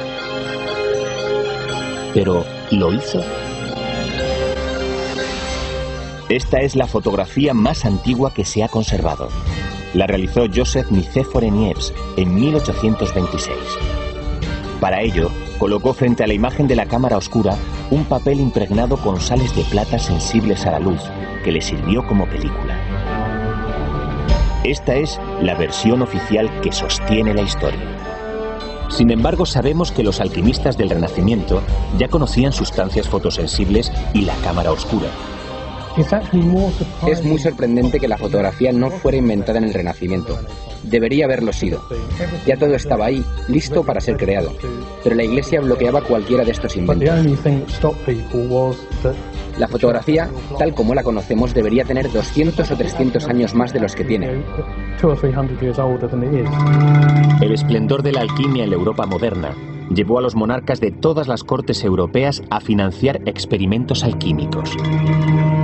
El ejemplo más cercano que tenemos aquí en España es el de Felipe II, que tuvo uno de los más importantes laboratorios alquímicos de destilación muy cerquita de Madrid, en el Escorial. El Escorial, uno de los laboratorios alquímicos más importantes de la cristiandad, guarda un nuevo misterio relacionado con la cámara oscura, las sustancias fotosensibles y la alquimia. Dos óleos en blanco y negro del siglo XVI. Resulta muy curioso la técnica utilizada para pintar estos cuadros tres siglos antes de que se inventase la fotografía y tres siglos antes de que tuviésemos el concepto que a día de hoy tenemos del blanco y negro. El fotógrafo Cuco Urdangaray lo tiene claro. Existen testimonios escritos que confirman que un siglo antes de la fotografía de Niepce se realizaron varias pruebas fallidas que no pudieron fijar las imágenes. Las investigaciones llegaron a buen término porque se mejoraron ciertas técnicas, pero hasta el 1822 nunca se logró eh, conseguir un soporte que nos mantuviese la imagen en el tiempo. Si la sábana santa es una fotografía, ¿cómo se fijó el negativo en la tela? Enseguida lo sabremos.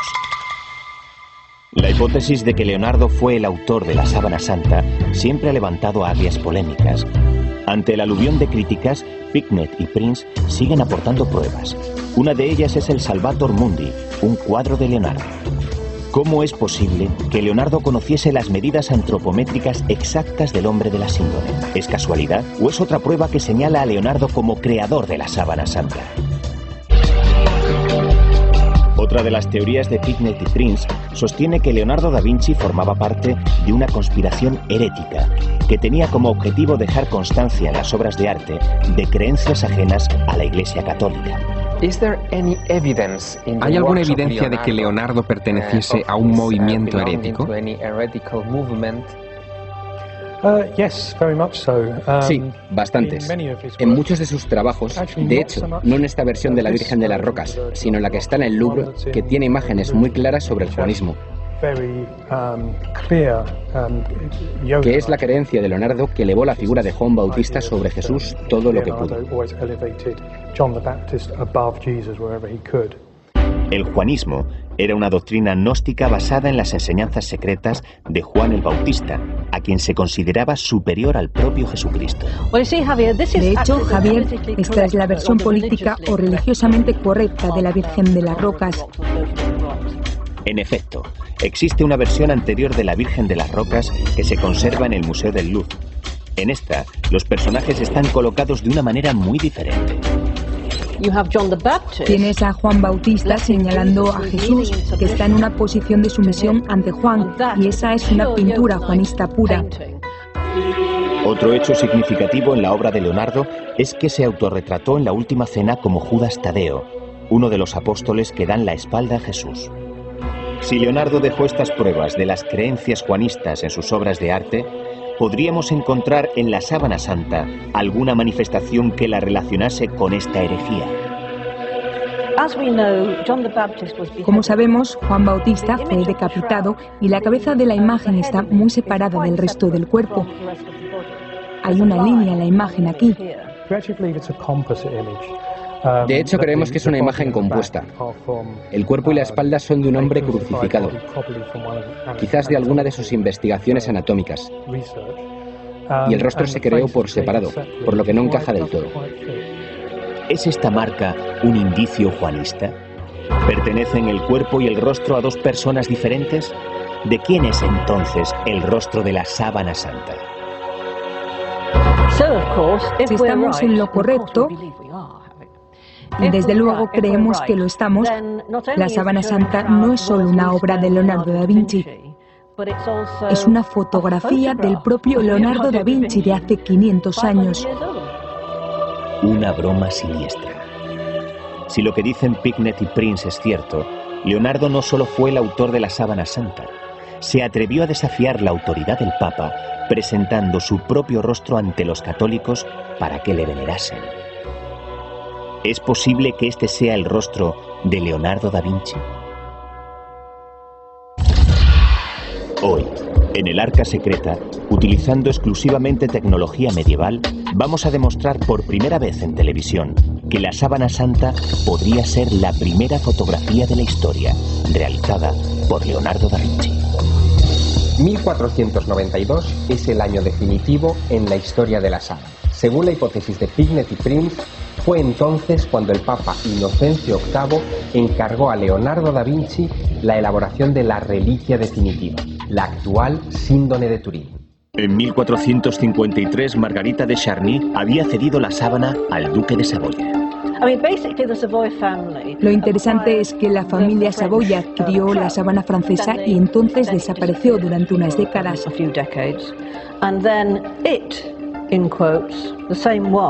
Y de repente la sábana apareció y fue expuesta en Vercelli. En efecto, en Vercelli, cerca de Milán, hubo una exposición pública del sudario el Viernes Santo de 1494. Nosotros afirmamos que ya era otra sábana que aparece con una misteriosa imagen y nosotros creemos que era una sustitución, la de Leonardo. Poco después, en 1506, la sábana queda expuesta en la iglesia de Chamberí. Hay constancia documental de que en 1532 sufre un terrible incendio. Algunas gotas de plata derretida de la urna que la custodia atraviesan diversos estratos plegados de tinta. Y estos son los recortes de Chamberí, ¿verdad? Sí, los remiendos de Chamberí, del incendio y esto de fuera es la ceniza que cayó. Pero lo que es interesantísimo son estos cuatro signos que pertenecen a otro incendio mucho más antiguo y que se han reproducido en una imagen de la síndone realizada en Constantinopla en torno al año 1000. El lienzo se salva de las llamas y se empieza a hablar de milagro. La leyenda corre como la pólvora por toda Europa. La síndone se convierte en el objeto más preciado de la cristiandad. No olvidemos que los papas eran con frecuencia corruptos Inocencio VIII no era particularmente inocente, era de hecho uno de los papas más corruptos. Era la cúspide del fervor por las reliquias. Cada ciudad grande tenía sus propias reliquias que atraía gente y fieles y obtenía dinero de ellos. Y el Vaticano, por supuesto, tenía que tener la suya. La más grande sería la milagrosa imagen del mismo Jesús, la única imagen de Jesús. En 1694, la síndone queda definitivamente instalada en la Catedral de Turín. Allí, siglos después, sufre otro devastador incendio. Milagrosamente la sábana vuelve a salvarse de las llamas.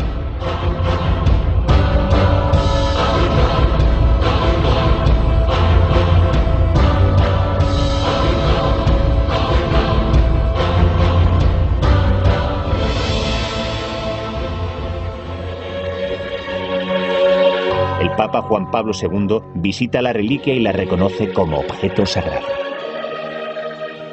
He visto al Papa como está delante de la síndone, como estaba Juan Pablo II, como ha estado Benedicto XVI. Entonces, ¿tú crees, será o no será cierto, que sea la sábana que envolvió a Cristo?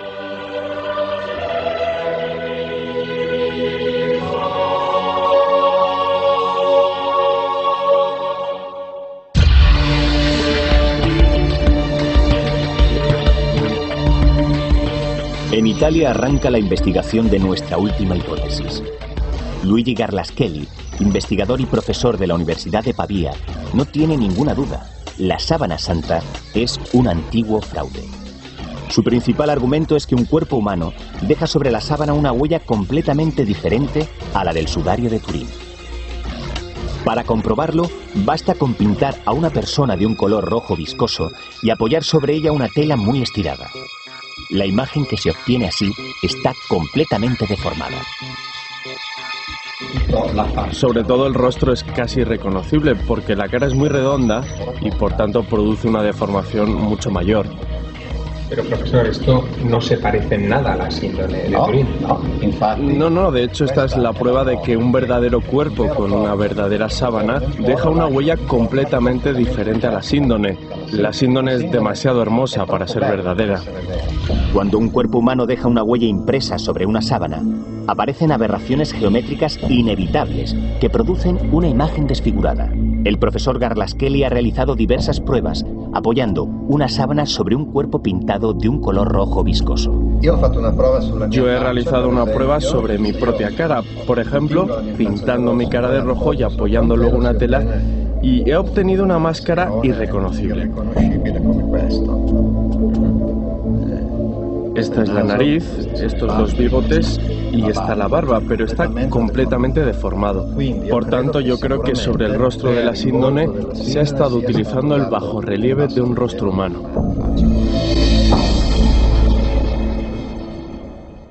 Sus investigaciones le han llevado a considerar la posibilidad de que el artista de la síndone hubiese utilizado un bajorrelieve y polvo color ocre para conseguir una imagen negativa, difuminada, tridimensional, superficial y con efecto de trama. Creo que el artista ha utilizado un cuerpo o un bajo relieve, lo ha apoyado sobre una tela y después ha frotado esa tela con polvo color ocre. Quedan pequeños restos del ocre que han sido encontrados e identificados. Ocre y cinabrio como colorante rojo.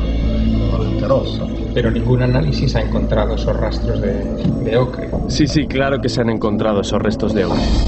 ¿Son restos de ocre o de sangre? La composición de las manchas de la sábana santa sigue siendo un tema controvertido.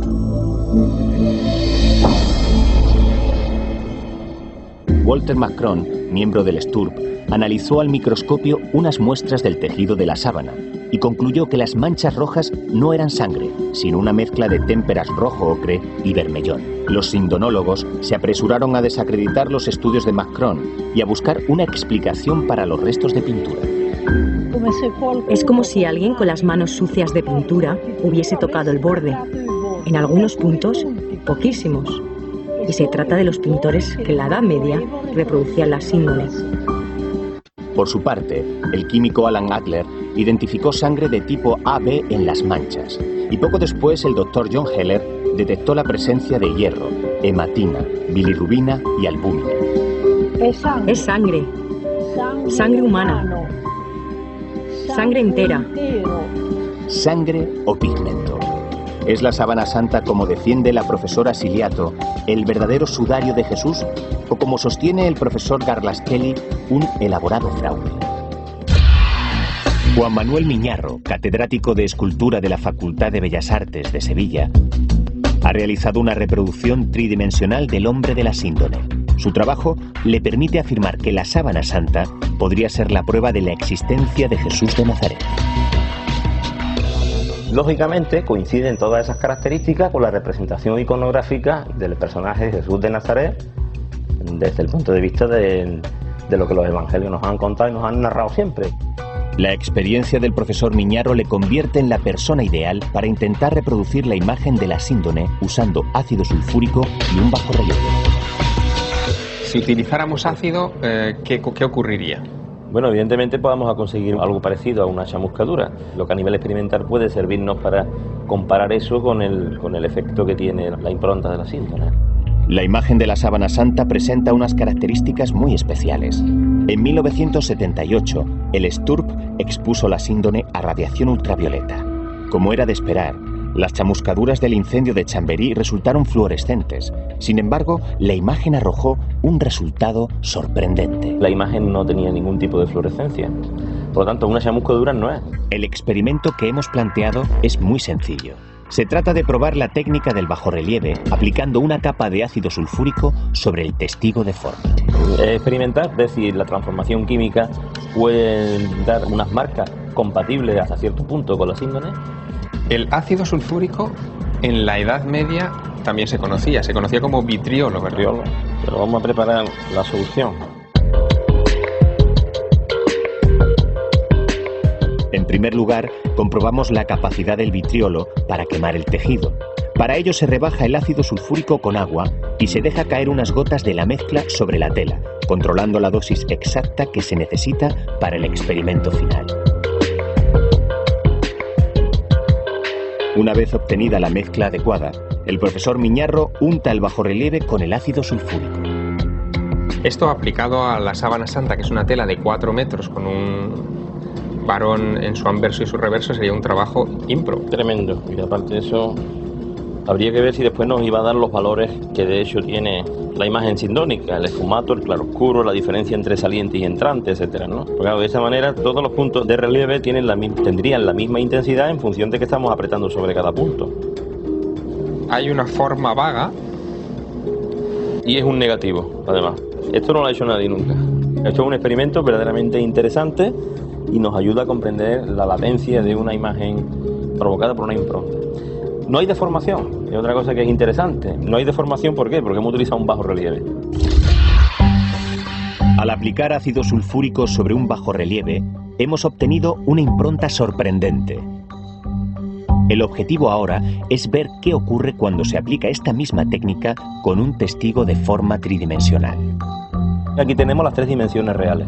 Esto quiere decir que un modelo de estampación, un modelo de contacto, conllevará que la impronta se vea transformada y deformada por expansión. Lo que veo es que respeta todas las características casi de la, de la pasión de Cristo, ¿no? incluyendo el golpe en la cara. La nariz tiene una rotura del cartílago nasal. Ya lo tenemos impregnado. Y ahora aplicaríamos este auténtico sudario casi de tela sobre el rostro.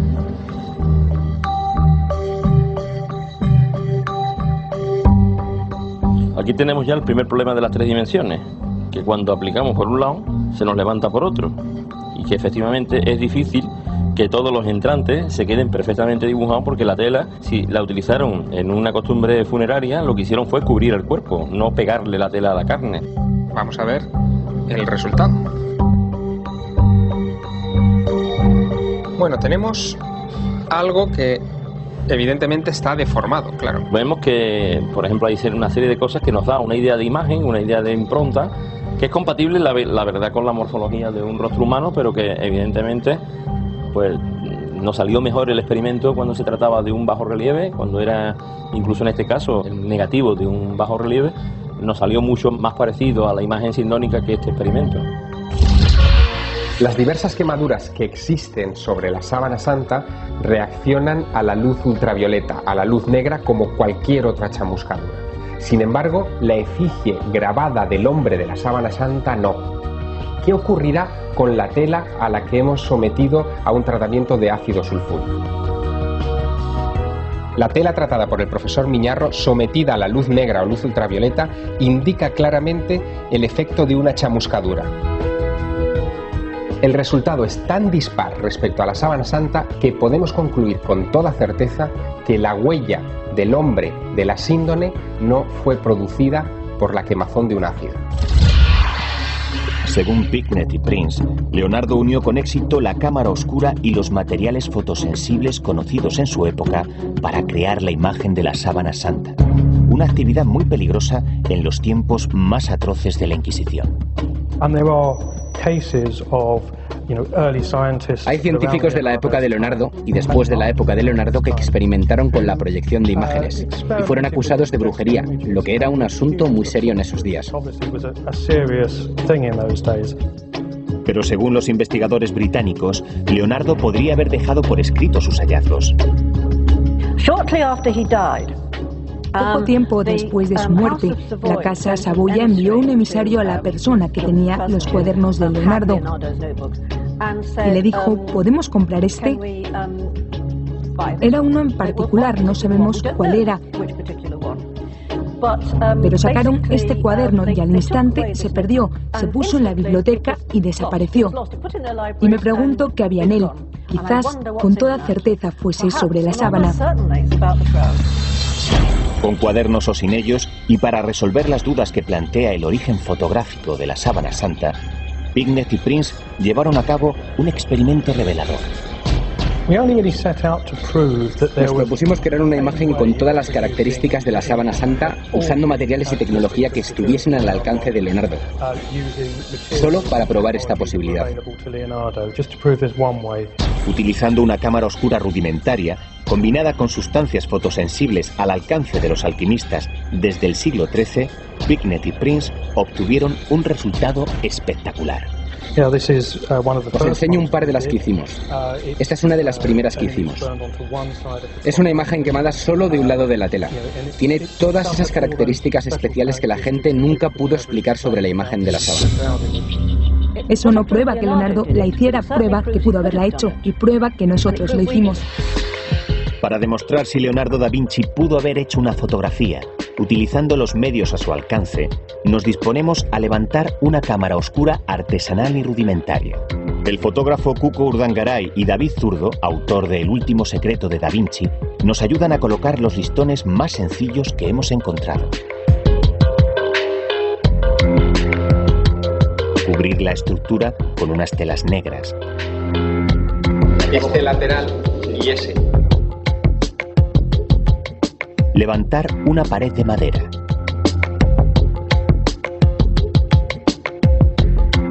Y hacer un agujero en el centro de la cámara.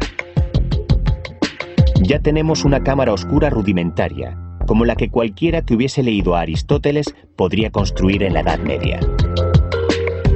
La segunda parte es conseguir enfocar al modelo para poder hacer la fotografía en la cámara oscura.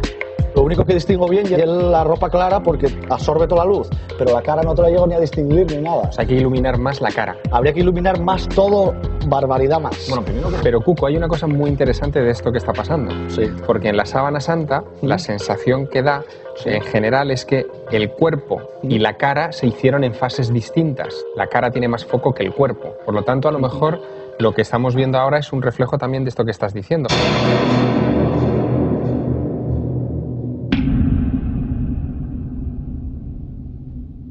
Bien, Cuco, ya hemos visto que la cámara oscura funciona. Funciona, funciona y mejor de lo que esperábamos porque se ve con verdadera, realmente bastante nítido y se ve, mm, yo creo que con una calidad más que aceptable. Una vez superadas todas las pruebas, ya solo falta preparar la emulsión, impregnar la tela y probar nuestra fotografía. ¿Obtendremos alguna imagen con esta cámara oscura tan rudimentaria? Enseguida lo sabremos. Una vez que hemos levantado nuestra rudimentaria cámara oscura y que hemos superado todas las pruebas técnicas para enfocar al modelo, estamos en condiciones de empezar a preparar la emulsión. En primer lugar, separamos en un recipiente la yema del huevo de la clara. A continuación se añade urea a la clara de huevo. Y por último se mezcla el bicromato de amonio, la sustancia más tóxica. Ya está lista nuestra emulsión, con unos ingredientes que Leonardo da Vinci conocía perfectamente. Ahora solo falta extender la mezcla a la tela, introducirla en la cámara oscura cuando esté seca, colocar el modelo delante de la cámara e iniciar la exposición. ¿Pudo Leonardo hacer la sábana santa mediante un proceso fotográfico? ¿Qué imagen obtendremos de nuestro experimento?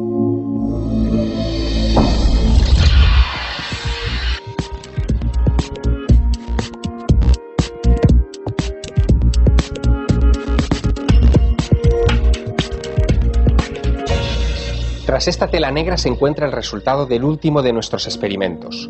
Vamos a ver qué es lo que nos dice nuestro test de cámara oscura al respecto.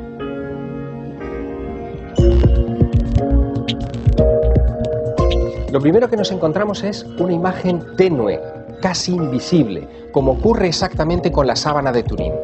Pero llama la atención que el rostro es bastante visible. Podemos distinguir claramente las dos cuencas oculares, el tabique nasal, la zona de la barbilla y el bigote, y si extendemos nuestro campo de visión empezaremos a distinguir el contorno del cuerpo. Se aprecia con bastante claridad la sombra de los dos brazos con las manos cruzadas sobre el abdomen, como lo muestra el hombre de la síndrome. De todas las imágenes que hemos intentado obtener durante nuestros experimentos, esta es la que más se asemeja, sin duda, a la síndrome de Turín. A finales del siglo XIX se descubrió que la sábana santa era un negativo fotográfico perfecto. La nuestra también lo es. Hemos llevado a cabo tres experimentos inspirados en las tres ideas científicas que mejor pueden explicar cómo pudo haberse formado la imagen del hombre de la sábana santa. El proceso natural, la fotografía o la intervención de un ácido. A la luz de nuestros resultados, puede concluirse que la sábana santa es la primera fotografía de la historia. Pero esta idea abre todo un universo de nuevos interrogantes. ¿Cuándo se obtuvo la imagen? ¿En la Edad Media? ¿En el Renacimiento? ¿En el siglo I? ¿Se usó otras veces esta técnica? ¿Quién fue el genio que todavía desafía a la ciencia del siglo XXI? Y sobre todo, ¿quién es el hombre de la sábana santa? Sin duda, la respuesta se encuentra en algún lugar, tal vez en el corazón del arca secreta.